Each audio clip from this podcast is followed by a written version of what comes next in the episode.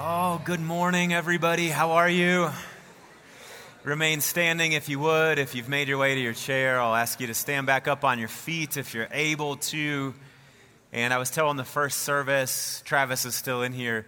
Man, I'm so grateful for that moment that you led for us. So grateful for that moment. I had a friend uh, say to me a number of years ago, he said, and I love this, he said, What I want out of church is I want the line between life and church to be very blurry. And by that, he meant I don't want to come to church and have church be something other than what is happening in the world that I live in, but I want church to reflect what's happening in the world that I live in, but also I want my life to carry something of whatever it is happens in church, right? And we have these, we live these compartmentalized lives. And part of what we're doing when we come into worship is that we're acknowledging that all of the things that are going on in our world, that those belong in the presence of God. And that the only way that we know the truth about those things actually is inside the presence of God. And so when we come to this moment in our service where we're saying the creed, do you know what we're doing? We're saying that this is the truest truth over all of the war and the violence and the breakdown and the discord of our world, that it's all encompassed within this larger story. So, this is not just some religious ritual that we're doing to make ourselves feel better that we're on Team Jesus. This is about us telling the truth about what's going on in our world. So, with that in your heart, can you say this with faith this morning? We believe in one God, the Father, the Almighty maker of heaven and earth, of all that is, seen and unseen. We believe in one Lord, Jesus Christ, the only Son of God, eternally begotten of the Father, God from God, light from light, true God from true God, begotten, not made, of one being with the Father. Through him all things were made. For us and for our salvation, he came down from heaven. By the power of the Holy Spirit, he became incarnate from the Virgin Mary and was made man. For our sake, he was crucified under Pontius Pilate. He suffered death and was buried. On the third day, he rose again in accordance with the scriptures. He ascended into heaven and is seated at the right hand of the Father. He will come again in glory to judge the living and the dead, and his kingdom will have no end. We believe in the Holy Spirit, the Lord, the giver of life, who proceeds from the Father and the Son. With the Father and the Son, he is worshiped and glorified. He has spoken through the prophets. We believe in one holy, universal, and apostolic church. We acknowledge one baptism for the forgiveness of sins. We look for the resurrection of the dead and the life of the world to come. If you can agree with that, say real loud. Amen. You may be seated. We're in the book of Galatians, chapter 2 this morning, continuing our series, The Revolutionary Gospel. As we learned a couple weeks ago, uh, the churches of Galatia were some of the earliest churches that Paul planted and founded and ministered to. Uh, this letter to the Galatian churches really is one of the earliest uh, bits of, uh, it's one of the earliest like artifacts that we have from the early church. So probably written between 15 and 20 years after Jesus was raised from the dead. And Paul is writing because of this urgent matter that's come up that's starting to scramble the churches that he helped to plant and that he cared for. So, one of the things that you notice when you read the New Testament is that so many of the other letters to the Apostle Paul, they open with kind of a greeting, and then he goes into all of these warm fuzzies and all of that. He's like, I've heard about everything that's going on with you, and it's so good, and I'm so proud of you, and it's all wonderful. And in Galatians, he doesn't do that. He gives a short greeting and then he says, I'm astonished that you're so quickly turning away from the one who called you into the grace of Christ into another gospel that really isn't any gospel at all. But what he hasn't done up to this point in Galatians is he hasn't really told us anything about what this other gospel is that's starting to pull the church apart. And it's not until we get to chapter 2, where we're going to be in this morning, where we start to see what was causing the churches of Galatia uh, which is modern day Turkey, those churches to fray at the edges, now we start to see it. And I think that what Paul has to say in Galatians chapter 2, uh, his remarks, I think, are really poignant remarks when it comes to the subject of unity. What does it look like in a situation where there are different expressions of being the church, different expressions of faith? What does it look like for us to be unified together? And this issue that the church wrestled with in the first century sets the theological and the practical foundation for the unity that we are enjoying today. But it's also a unity that's an ongoing challenge for us, and that's what I want to talk about this morning. And so, Lord, we lift up our hearts to you. We thank you for your goodness and your love. We thank you, Jesus Christ, that you are still speaking and you have never stopped speaking and you will never stop talking to your church. And so we pray that this morning, as we open the scriptures, that the voice of the living God would resound. We are asking that you take the words of the scripture and make them the living word of God. We're asking that you would take the words of the preacher this morning and make those words the voice of the living God. We're asking that all resistance in us would be torn down. We're asking that you would inspire our hearts again with the beauty of the kingdom. Paul talks in Ephesians.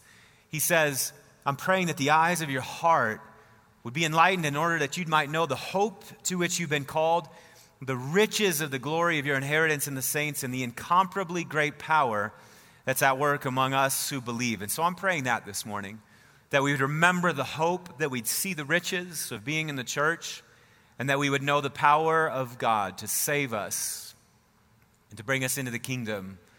Oh, grant that we're asking. Do those things among us. We say, May the words of the preacher's mouth and the meditation of the hearer's hearts be acceptable in your sight, O Lord, our strength and our Redeemer, in the name of the Father and the Son and the Holy Spirit. And all God's people said, Galatians chapter 2 and verse 1, Paul says, Then after 14 years. Now, what he's been doing in the past bunch of verses here in Galatians chapter 1 is he's really talking about his ministry and his mission. As you remember, Paul uh, was a leading member of the party of the Pharisees, he was an early persecutor of the church.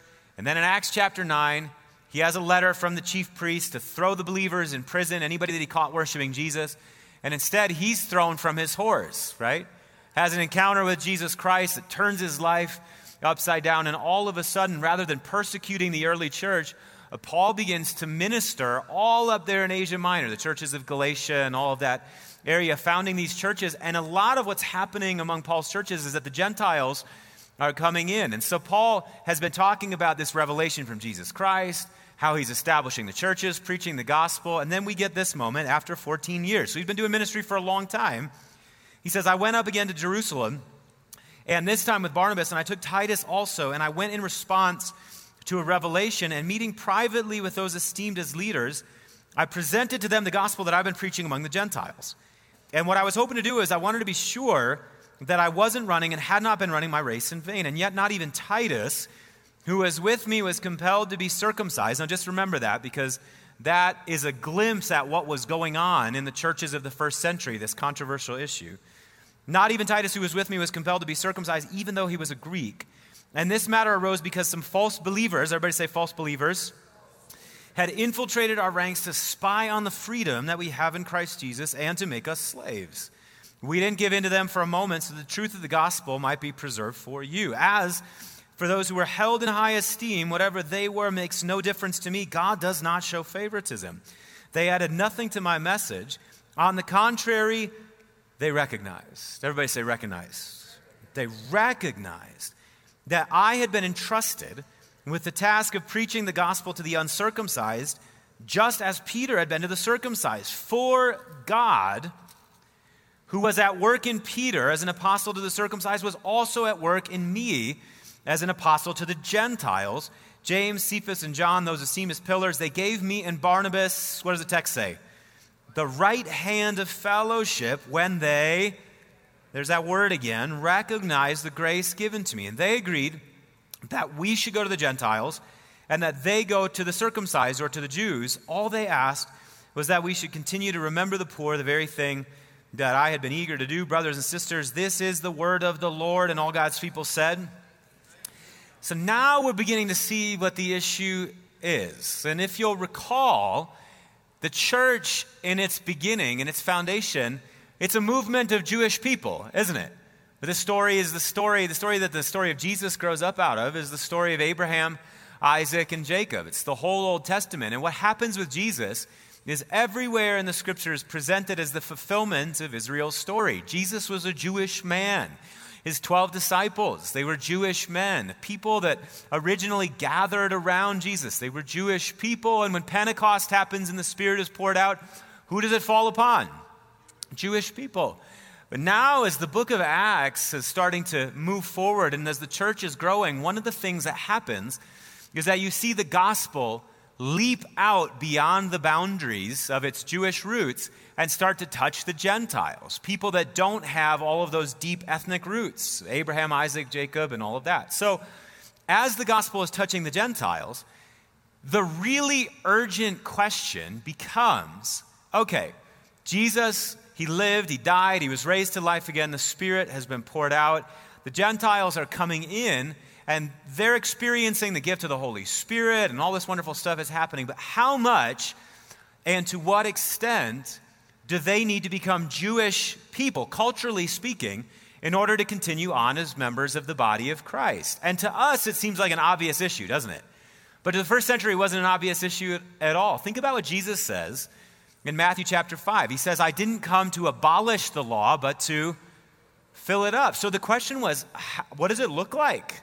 to see the law filled up among God's people? Do we need to continue to practice all of these things circumcision, the Sabbath laws, and all of that? And there was a very vocal member, a very vocal party in the early church that basically said, Yeah, you have to. If you're going to continue to be in the church, you got to abide by these things. And so the early church met to try to settle this issue, which also I think set the stage for really making sense of Paul's mission to the Gentiles and we read about it in Acts chapter 15. And I think that Acts chapter 15 is talking directly about what Paul is talking about here in Galatians chapter 2. Look at this. The scripture says that certain people came down from Judea to Antioch and they were teaching the believers that unless you are circumcised, according to the custom taught by Moses, you cannot be, what does it say? Saved. That's the whole thing. Are you really a valid believer if you don't practice your faith in the way that these Jewish believers have been practicing their faith. This brought Paul and Barnabas into sharp dispute and debate with them, and so Paul and Barnabas were appointed, along with some other believers, to go up to Jerusalem to see the apostles and elders about the question. And the church sent them on their way, and as they traveled throughout Phoenicia and Samaria, they told how the Gentiles had been converted. And this news made all the believers glad. And when they came to Jerusalem, they welcomed the church, and the apostles and the elders welcomed them, to whom they reported everything that God had done through them. Then some of the believers who belonged to the party of the Pharisees stood up and said, The Gentiles must be circumcised and required to keep the law of Moses. Again, the apostles and the elders met to consider the question, and after much discussion, Peter got up and addressed them. Brothers, he said, you know that some time ago God made a choice among you that the Gentiles might hear from my lips the message of the gospel and believe. And God, who knows the heart, showed that he, what does Peter say? He accepted them, these Gentile believers who don't practice circumcision, who don't keep the Sabbath laws, who don't abide by the cycle of festivals, who don't practice all the dietary restrictions. Still, Peter acknowledges that the Holy Spirit accepted them, okay, just as he did us. And he didn't, what does the text say there in verse 9? He didn't discriminate between them and us, for he purified their hearts also by faith. Now, Peter says, why are you trying to test God by putting on the necks of the Gentiles a yoke that neither we nor our ancestors have been able to bear? No, we believe that it is through the grace of our Lord Jesus that we are saved, just as they are. Verse 19 It is my judgment, therefore, that we shouldn't make it difficult for the Gentiles who are turning to God. Instead, we should write to them, telling them to abstain from food polluted by idols, from sexual immorality, the meat of strangled animals, and from blood. For the law of Moses has been preached in every city in the earliest times and is read in the synagogues on every Sabbath. What is it that they decide? This is the first church council. What is it that they decide? They decide that people do not need to become ethnically or culturally Jewish in order to belong to this new movement. That nobody is accepted before God on the basis of the things that they do or on the basis of their ethnicity or their skin color but they are accepted purely on the basis of what God has done for them in Jesus Christ. And because of that, acknowledging that, that actually allows this Gentile mission to go forward with full speed. And so, what they do is they take the results of this decision at this council and they write it up and they pass it around as a circular letter, which goes to all of the churches, verse 30 of chapter 15. So the men were sent off and they went down to Antioch where they gathered the church together and delivered the letter. And the people read it, and what does the text say? They were glad for its encouraging message. So here is what happens in Jerusalem is that this Jewish movement recognizes that there is this thing happening among Paul where the Gentiles are coming into the faith. They meet to consider the question Do Gentiles need to become culturally Jewish in order to be members of the body of Christ? And the resounding answer from the Jerusalem Council is no. And because of that, the mission to the Gentiles is allowed to carry forward at full speed. Peter, James, John, and Paul gather together and have this moment of unity, which also sets the stage for all of the things. The astronomical growth of the church in the last 2,000 years. Like, brothers and sisters, do you realize that we are sitting in this room today because of the clear eyed perception of the ramifications of the gospel that took place at that council two years ago? We are the beneficiaries of that moment. Can we get a thanks be to God in this house this morning? We're the beneficiaries of that. But it was predicated on something, see. It was predicated on the recognition of the, what does Galatians 2 say? The recognition of the grace of God in people who practice their faith a little bit differently, in, see, in people who see things differently, and also in people who carry a different mission than those early believers in Jerusalem carried. That accepting of difference actually set the foundation for all of this to happen that we have seen in the last 2,000 years. I want to say it to you like this this morning that the recognition of the grace of God in others leads to two things, at least two things. Leads to the unity of the church, number one, and to the increase of the gospel, number two. Can I get a thanks be to God for that? The recognition of the grace of God in others leads to the unity of the church and the increase of the gospel. God gains more territory on planet Earth when we recognize the grace of God in each other and we receive one another in all of our differences and we do not reject one another. Now, this is not easy. If you've been in the church for more than 10 minutes, okay, you realize that this is not easy. Part of the challenge of any moment in church history, and especially I think our own, where there is so much division in our world, is allowing the Lord to stretch us in those places where we encounter difference in the church and we're not really sure what to do about it. We got to allow the Lord to stretch us on those things. Now, I don't know if you've noticed this in the 10 minutes or so that I've been talking, but I'm a white man. You guys, something like, what? I wish that he'd said that ahead of time. I knew there was something off about that guy. But I am. I'm white. I've always been white, grew up white. from this little town in central Wisconsin, and golly, I, we just mostly white community up there. And I think that we knew generously, maybe we knew five black people, I think, growing up, something like that. And so, as it is, you know, it doesn't matter where you come from on planet Earth, anybody that comes from anywhere just assumes that where they come from how they practice their faith if they grew up in church, how they sing, how we preach, how we believe, how we do what we do, that that's really the right way of doing things, right? And everybody else is just a little bit like it'll take them some time, but eventually, hopefully, by the grace of God, they'll catch up. Now, there's a word for that, ladies and gentlemen. The word is ethnocentrism, okay? It's bad. We don't want that. That's not good. That's the sin of pride, okay? Set to the key of ethnicity, all right? But I had a little bit of that. And by the grace of God, you know, as I was 18 years old. I went off to college, Oral Roberts University down in Tulsa, Oklahoma. And um, I got placed, and surely, I, as I look back on it, I go, this is like a mercy of God on Andrew's life. I got placed on a floor that was traditionally mostly or all black.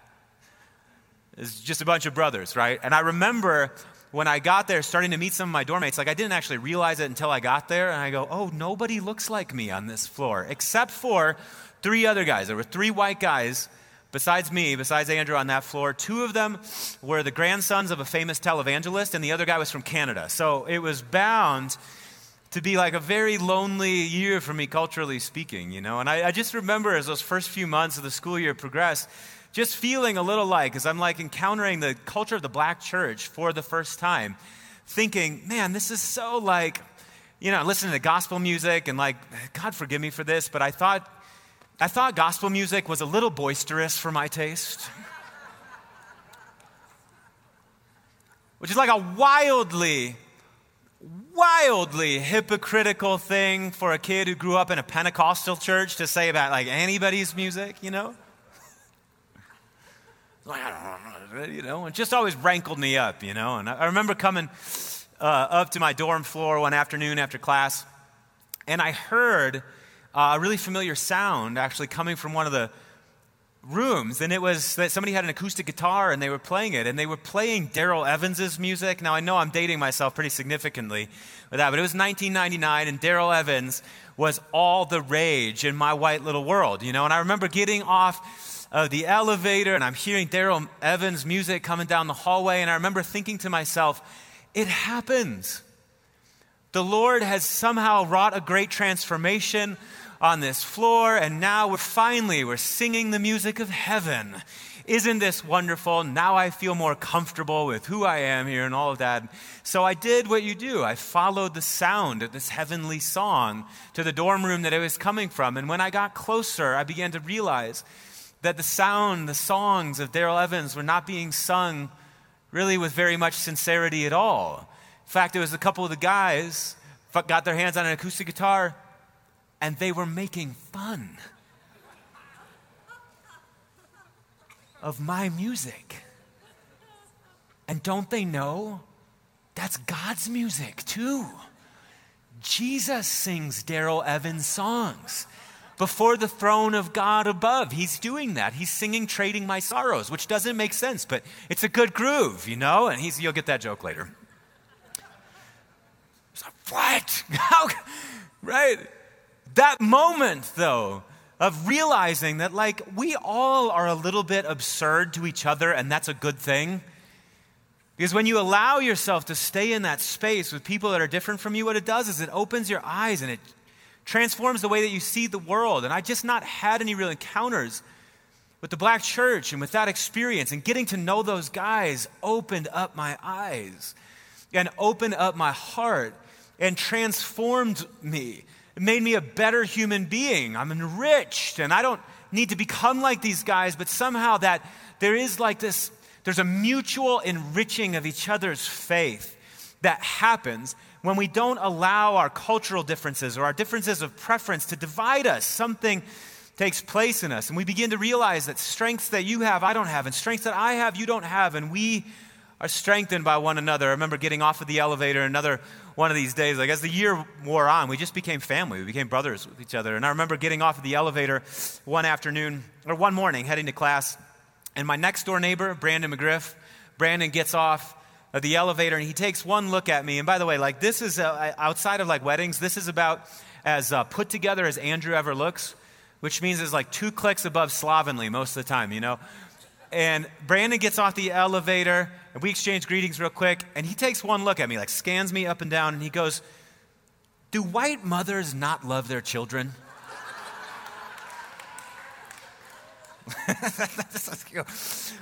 well, I can't, it's hard, you know, for me to speak for all white mothers. Um, and I do think that my mother loves me very much. But also, when you put the matter like that, I just really don't know how to answer the. question. He goes, Get on in here. I go, I'm going to be late for class.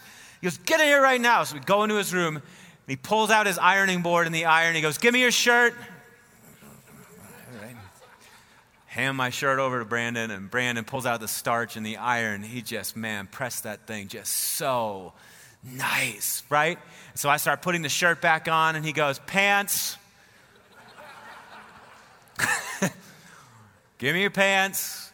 And at that point, I was pot committed, you know, to the whole scenario. So there you go, the pants come off, and I'm standing there in my boxer shorts next to a guy that I would have never wound up in community with had I been left to my own devices, but God gave us to each other, and there I am in my boxer shorts while He's showing me how to properly iron a pair of slacks.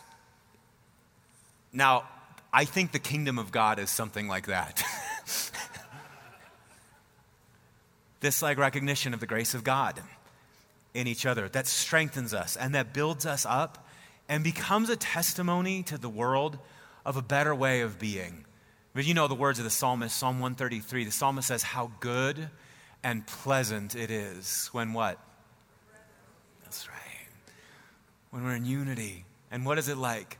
He says it's like that precious oil poured on the head, running down on the beard, down on Aaron's beard, that sweet oil, down upon the collar of his robes. It is as if the dew of Hermon were falling on Mount Zion, for there the Lord bestows his blessing, even what?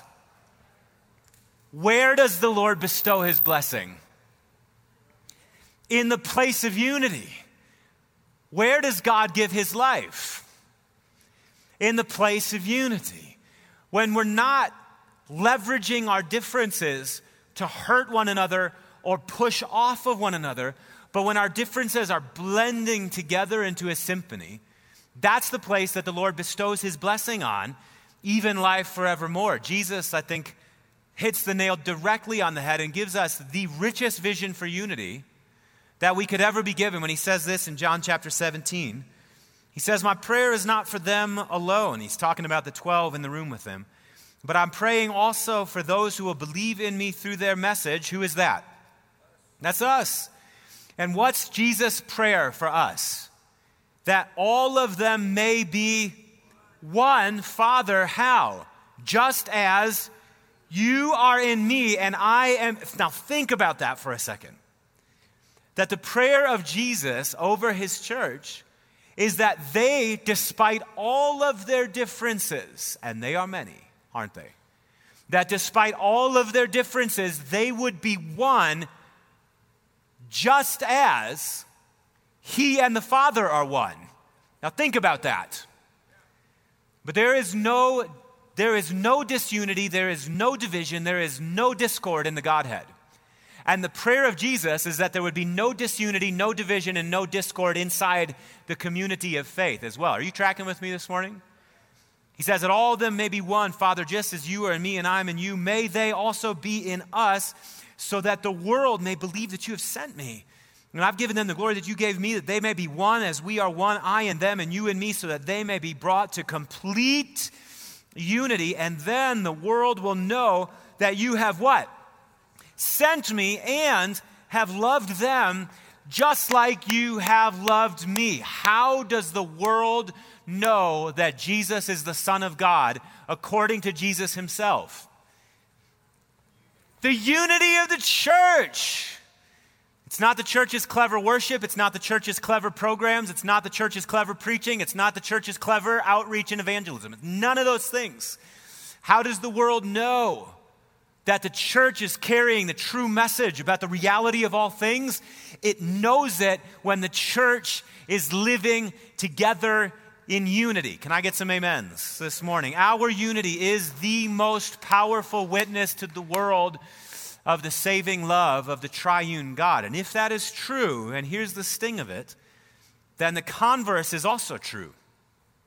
That our sins against unity are the most powerful anti witness to the world of that love. If the recognition of the grace of God in others, our unity, is the most potent witness to the world of the saving love of the triune God, then every time we sin against unity, that is the most potent anti witness to the world of the love of the triune God. Our message is invalidated by our failure to walk in unity with one another. And it's hard the ethnic things and the preference things and all that stuff that I outlined before, that stuff is very difficult, but it's also very difficult when we start thinking about matters of theology, right? Matters of practice, different ways of understanding God and the gospel, different ways of practicing our faith. I think that it stretches us and it challenges us. Here, I remember being in seminary, Mandy and I went to one of the largest churches in the area, or the place that I was going to seminary. This church is huge, 15,000 or so people, and we loved this place. We loved the preaching, and we loved the worship, and we loved this whole way of just conducting its life as a congregation. And we were so elated by how it reached out to the community and tried to draw people in, its emphasis on evangelism. There's so much respect for this church and love for this church. And not more than 30 minutes down the road, another very, very, very large church 15,000 members, 20,000 members, something like that. Also large, also very influential. And I remember, just as a 22 year old, 23 year old, thinking, well, surely the pastor of our church and the pastor of this church down here, surely these guys are friends. Surely they're getting together to talk shop, talk theology, talk philosophy of ministry. And I know that there are like slight differences here, but surely they're, they're getting together to talk about the kingdom of God, to talk about what the Spirit is doing in the greater metro area of this city and planning together how we're going to be together, a force to see this area transformed for the gospel. And I, was, I remember just being so grieved as a 23 year old, 24 year old to learn that not only did those guys never, ever, ever get together, but there was bad blood between them. And you know what it was about? Minor doctrinal issues and minor disagreements of how we practice our faith in community. And somehow, those guys had elevated those things to the level of deal breakers for unity. That's a sin against the Holy Spirit, guys. It is. You think about all of the good that could have been done, but church leaders coming together, and yes, we have differences, but let's pray and let's seek the will of God for this area. And instead, they left all of that on the table because I'm right, and I'm, I know that I'm right, and our way of doing things is right, and your way of doing things is wrong. And it wasn't over primary doctrinal matters or primary ethical matters, but it was about secondary things. I think that this is a problem for us.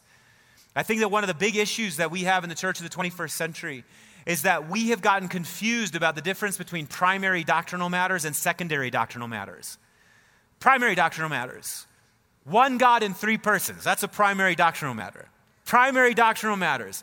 The incarnation of the second person of the Trinity for us and for our salvation. Primary. Primary doctrinal matters. The pouring out of the Holy Spirit to create the church. Primary doctrinal matters. The second coming of our Lord Jesus Christ in glory. Secondary doctrinal matters. Everything else. Your view of predestination and free will. Your view of the sacraments. Your view of the miraculous. Your view of pacifism versus just war and all of that. All of that, so those are secondary doctrinal matters. And when we use those, though, as sources of disunity and division in the church, as we make them primary matters, what it does is it breaks down the body of Christ. I remember around the same time being in seminary, and there was a guy who came up and was preaching in one of our chapel services. And this was about, golly, how long ago was it now, honey? 15 years ago. I was in seminary, 15 years ago. And at the time, there was a lot of debate raging in the American church about the question about women in ministry and then also how do we set up the home theologically? You know, like what is that? What is that? Does the male make all of the decisions in the household?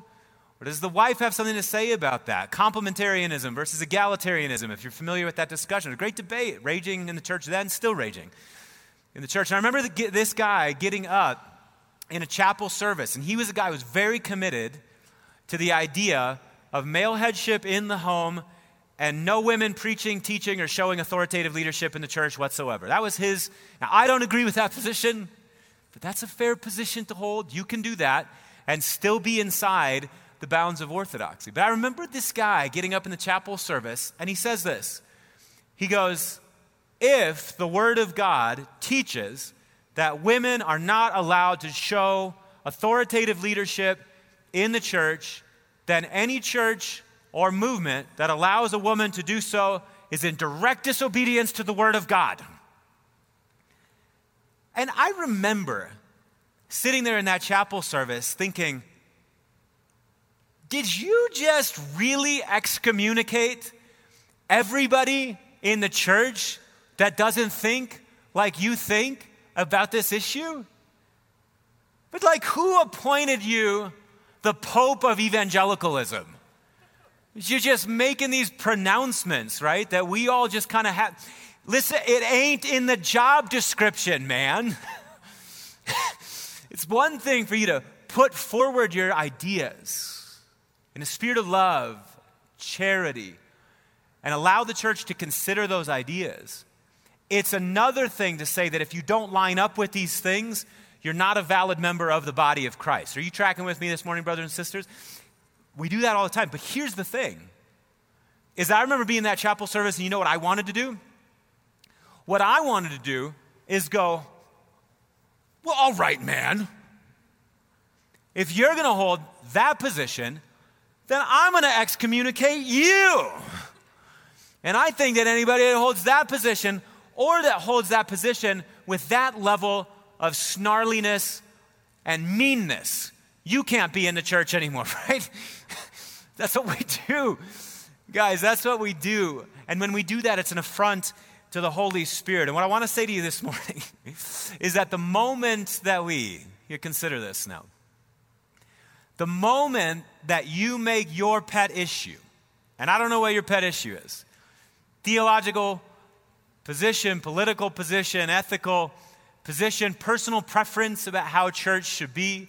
The moment you make your pet issue, number one, the mark of salvation, and or number two, a source of division, you leave the fold of the faithful. And you know why I say that? I say that because of Galatians chapter 2 and verse 4. Look at this verse. Let's circle back to the false believers here for a second. This matter, Paul says, arose because some false believers had infiltrated our ranks to spy on the freedom that we have in Christ Jesus and to make us slaves. Now, here's the question to be asked, and with this, we'll start making the turn into communion. Why does Paul call them false believers? Is it because they practice circumcision? Uh uh-uh. uh Is it because they follow the Sabbath laws? It's not rhetorical. Talk back to me. Is it because they follow the Sabbath laws? No. Is it because they abide by the Jewish regulations concerning diet and all of that stuff? Is it for any of those reasons? No. Do you know why he calls them false believers? because they insist that everybody else have to do it that way. And the moment they insist that everybody else think like they think, practice their faith like they practice their faith, they actually exclude themselves from the circle of the faithful. Are you with me? Guys, we do this all the time. We do this with our theology our hard won positions about things that we think are true, our interpretations of Scripture. Man, and I'm not poo pooing any of that at all. They are hard won. You thought about it and you came by that position honestly. But the moment you start thinking that nobody else gets to play in the body of Christ unless they see things the way that you see them, you are the one that leaves the fold. Or think about our ethical positions, you know? What's permissible, permissible for Christians? Can we drink, not drink, smoke, not smoke, go to rated R movies, not go to rated R movies, read Harry Potter, not read Harry Potter? but even in the last year and a half, guys, the ethical stuff that we believe in that so easily tears us apart. Think about as we've been in this global pandemic masks or no masks, vaccines or no vaccines. You get to that position honestly. Uh, whatever it is that you hold. I know that you hold that with a good heart. But the moment you start behaving as though nobody else gets to play in the kingdom of God unless they think like you think about that, who leaves the fold at that point? You do. Or your politics. Hard fought positions about what we think is best for our country, right? That it'd be better if we did this, or it'd be better if we did that. But the moment we marry inclusion in the body of Christ, with our idea about the best way to run the country, who leaves the fold? We do. And none of these things are bad things. Your theology is a good thing. The way that you practice your faith is a good thing. Your positions about the country, that's a good thing. And all of these things need to be considered and need to be heard. But this is what I want to say to you that when we take those good things and use them to divide up the body of Christ, you know what we're doing? We're shoving a spear in the side of Christ again. The spear is a good thing. That Roman centurion that held it, that was a good thing. But it was used in the wrong way. And when we use those good things to dismember Christ, we're guilty. It's on us. And you know what the call is? to repent. Can we stand this morning?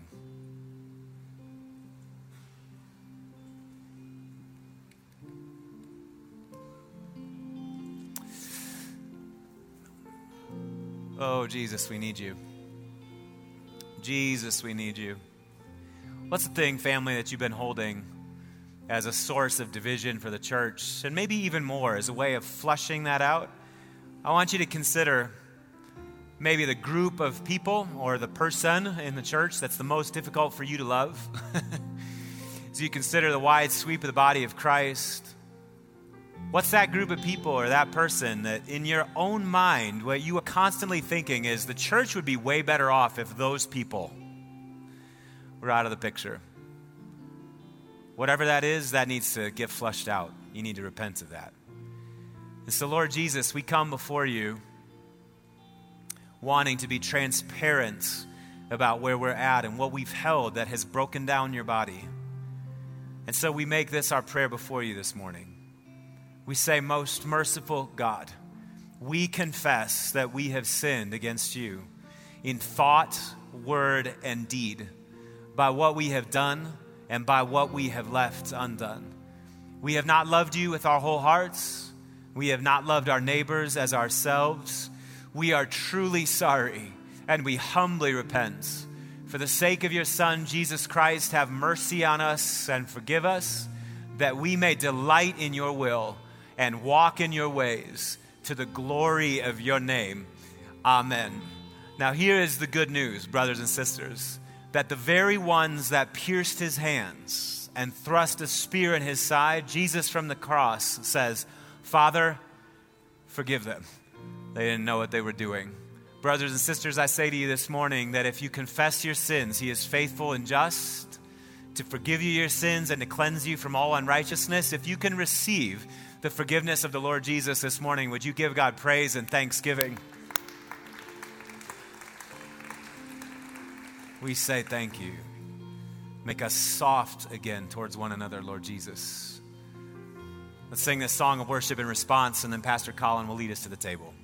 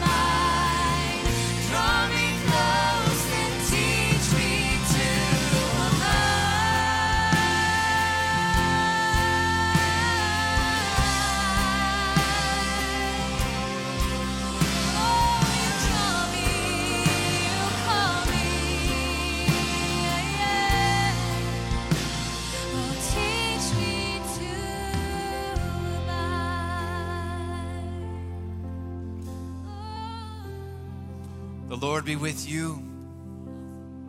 Lift up your hearts. Let us give thanks to the Lord our God. It is right. Do that now. Give him thanks. God, we thank you. We know that the act of being thankful, God, it combats envy, it combats jealousy. Break down the walls of our heart. You know, at the Last Supper, there was not unity because of the man Judas. And was it that Jesus did to someone in his midst who was about to betray him? He fed him. If your enemy is hungry, give him something to eat. If he's thirsty, give him something to drink. That's what we are to do. And we can do that because Jesus did that. This is what we hold in our hands is that act. The Lord Jesus, on the night that he was betrayed, after giving thanks, like we have just done, he took bread and he broke it. He said, This is my body, which is for you. Do this in remembrance of me. Would you break this wafer in your hand? By his wounds, we are healed. Even when we pierce him with the spear, he still says, This is for you. Would you receive the bread?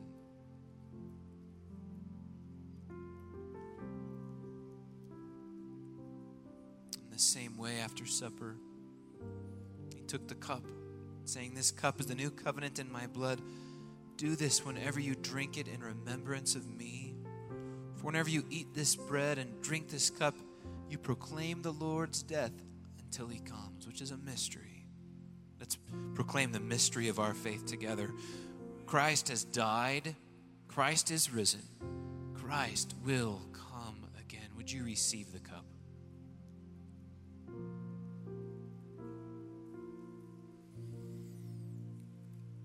Would you just receive this morning